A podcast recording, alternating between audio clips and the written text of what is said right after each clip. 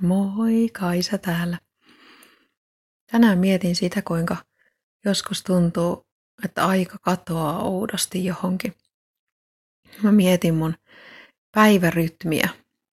Jos mä herään viiden ja puoli kuuden välillä yleensä, se tarkoittaa sitä, että mun pitää mennä nukkumaan, olla siis unessa yhdeksän aikaan, jotta saan tarpeeksi unta siihen viiteen mennessä. Ja sitten ajatellaan, että aamurutiinit, ne vie tietyn ajan ennen kuin mä lähden töihin. Liikkuminen, kirjoittaminen, lukeminen, mietiskely ja lyhyt kehon herättely aamulla. Sitten mä lähden töihin, palaan sieltä kotiin takaisin päivästä riippuen kolmen ja viiden välillä, niin jos laskee esimerkiksi neljästä yhdeksään, niin siihen jää viisi tuntia. Ja se viisi tuntia työpäivän jälkeen ei voi olla täynnä hommaa, koska kyllä ennen nukahtamista kaipaa pienen rauhoittumisajan, että ei voi tehdä silleen, että tekee kaksi tuntia puutarhatöitä, ottaa vaatteet pois, pesee hampaat ja on saman tien unessa. Eli jos ajattelee vaikka tyypillistä työpäivän jälkeistä iltaa, syömiseen menee, ruoanlaittoon menee vaihteleva aika, mutta vähintään puoli tuntia, voi mennä pari tuntia kirjoittamiseen ja opiskeluun.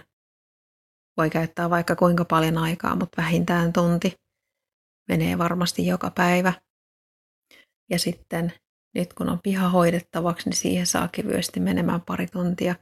Ja näistä viidestä pitää siis jo nipistää vähän pois, että mä pääsen ajoissa nukkumaan. Helposti käy niin, että mä meen nukahdan liian myöhään ja kun mä herään kuitenkin aikaisin, niin sitten mä tajuun aamulla, että niin, en malttanut taas mennä ajoissa nukkumaan, enkä ole nukkunut tarpeeksi. Ja mä oon nyt viimeinkin on oppinut tunnistamaan eron siinä, että milloin mä olen nukkunut tarpeeksi ja milloin en, että mikä on sitä väsymystä, minkä mä itsessäni tunnistan ja mikä on jotain muuta, nälkää, janoa, uupumusta, sitä, että nyt tänään ei vaan kiinnosta tai ei jaksa jostain muusta syystä kuin siitä, että ei ole nukkunut tarpeeksi. Ja tietysti se oma vireystila vaikuttaa siihen, mitä työpäivän jälkeen saa aikaan. Joskus pitääkin olla sellaisia päiviä, että ei saa paljonkaan aikaan, välillä pitää levätä. Minkälainen sun päivärytmi on? Tuntuuko susta, että se aika katoaa johonkin? Ootko miettinyt, että mihin se sitten katoaa, jos tuntuu, että se katoaa? Mulla on suuri onni pysyä innostuneena lähes koko ajan niistä asioista, mitä mä teen.